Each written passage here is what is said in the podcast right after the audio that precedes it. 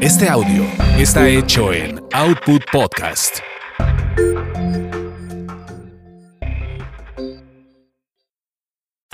Lo que se quedó en el tintero. Lo que se quedó en el tintero. Con Víctor Hugo Sánchez. 30 años de memorias y recuerdos del mundo del espectáculo. No era la consigna, pero cuando fui estudiante en la Facultad de Ciencias Políticas y Sociales de la Universidad Nacional Autónoma de México, nos machacaron tanto contra el sistema que salíamos de ahí deseosos de ver caer a los grandes monopolios, meterle un buen golpe a los medios que creíamos solo atontaban a la población. El capital de Marx, al cómo leer al pato Donald, pasando por proceso, que cosaedro, los agachados, llegábamos invariablemente a leer Televisa, el quinto poder. Y ya, así de golpe y porrazo, todos anhelábamos vencer al monstruo.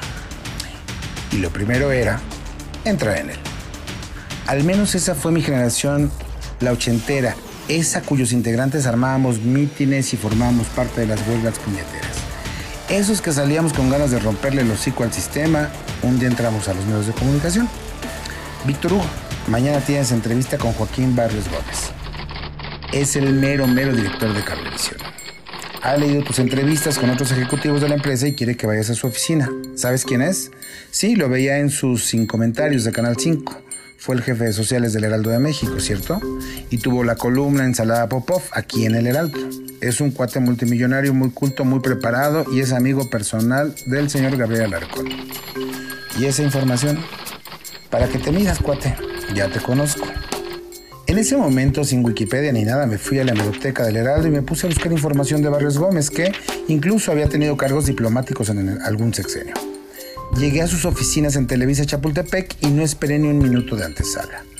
Una de sus secretarias me anunció y me invitaron a un café, saqué mi libreta y me dispuse a hacer lo que sabía y creía que era correcto. Darle por su lado, escucharlo y, luego, soltar las preguntas duras. Al menos eso era lo que yo creía que había que hacer. Hablamos de audiencias, de los pocos miles de usuarios que tenía Cablevisión en aquellos años, de contenidos, de los grandes personajes que habían construido Televisa, y al final le pregunté, Señor, ¿es Televisa el quinto poder de este país? Sí, lo es, sin duda. El peso que generamos en la opinión pública repercute en las decisiones que toman los otros poderes e influimos en la vida cotidiana de este país. Claro que somos el quinto poder. Me dio un fuerte apretón de manos, me dio las gracias y yo me fui al periódico con mi entrevista. Y como ya me la sabía, cuando me advertían, es amigo del señor Alarcón, preferí que la nota llegara directo a la dirección general del periódico antes de que me regañaran por publicar sin avisar el director le ordenó a mi jefe que le diera ocho columnas a la nota de Barrios Gómez en la sección de espectáculos y pidió que le dieran llamado en la portada de información general. Era mi primera nota que destacaban de esa manera.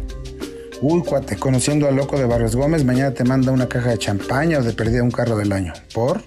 Si él pidió la entrevista, algo quería decir y mañana lo leerán en Televisa. Y así fue. Lo leyeron.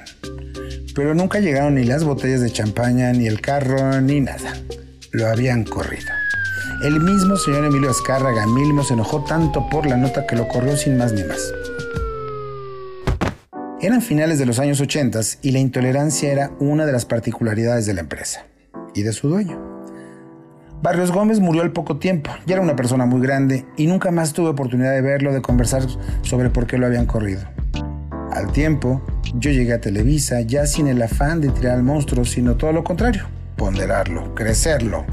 Tan cerca había estado de él que ya me había encariñado y había entendido que más allá de sus contenidos, la gente tiene la opción o no de ver sus canales, que a la gente decidía por encima de otras opciones de la poca TV abierta de aquellos años. Lo que se quedó en el tintero. Lo que se quedó en el tintero. Con Víctor Hugo Sánchez, 30 años de memorias y recuerdos del mundo del espectáculo.